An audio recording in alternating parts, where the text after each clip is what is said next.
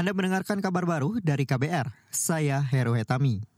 Sekretaris Jenderal PDI Perjuangan Hasto Kristianto mengatakan kadernya Gibran Raka Buming Raka sudah pamit kepada Puan Maharani. Terkait Gibran, Hasto juga menyinggung warna yang semula merah berubah menjadi kuning.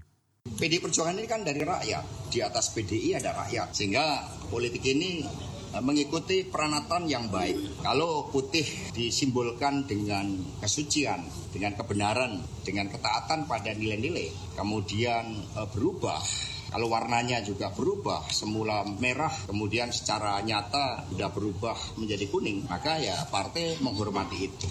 Penegasan Pak. Orang sudah tegas harus ditegas-tegas.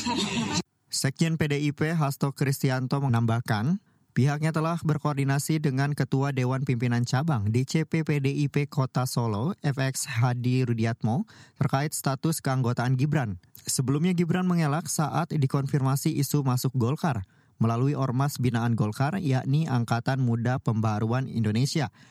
Saat ini, Gibran yang juga putra sulung Presiden Jokowi menjadi bakal calon wakil presiden dari Prabowo Subianto. Kita beralih ke informasi selanjutnya, Saudara. Komisi Pemberantasan Korupsi mengungkap alasan pimpinannya Firly Bahuri mangkir dari panggilan Dewan Pengawas KPK.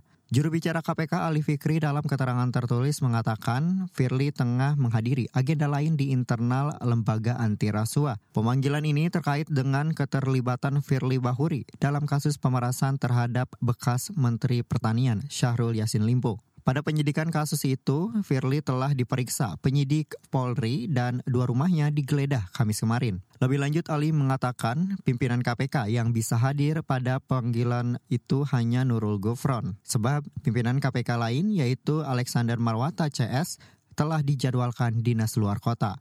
Sebelumnya, kepolisian menggeledah dua rumah Firly Bahuri di Bekasi dan Jakarta Selatan. Juru bicara Polda Metro Jaya, Turno Yudo Wisno Andiko mengatakan penggeledahan untuk mencari barang bukti dugaan pemerasan terhadap Syahrul. Kita beralih ke informasi lain, Saudara. Presiden Joko Widodo menginstruksikan agar bendungan Marga 3 harus segera difungsikan untuk menambah kapasitas air di Provinsi Lampung. Menurutnya, bendungan itu akan membantu para petani yang terdampak kekeringan akibat fenomena Super El Nino. Jokowi mengatakan penggunaan bendungan tertunda lantaran persoalan di lapangan yang belum diselesaikan. Ya semakin cepat semakin baik kalau saya pengennya di tahun depan sudah rampung. Tapi apa kan ada sedikit persoalan di lapangan. Baru kita selesaikan. Ya. Berdasarkan laman resmi Sekretariat Kabinet, proyek Bendungan Marga 3 sudah hampir selesai.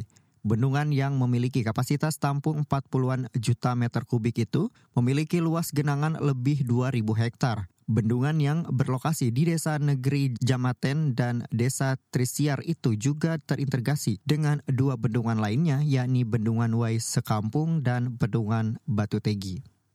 Anda mendengarkan kabar baru dari KBR, saya Heru Hetami.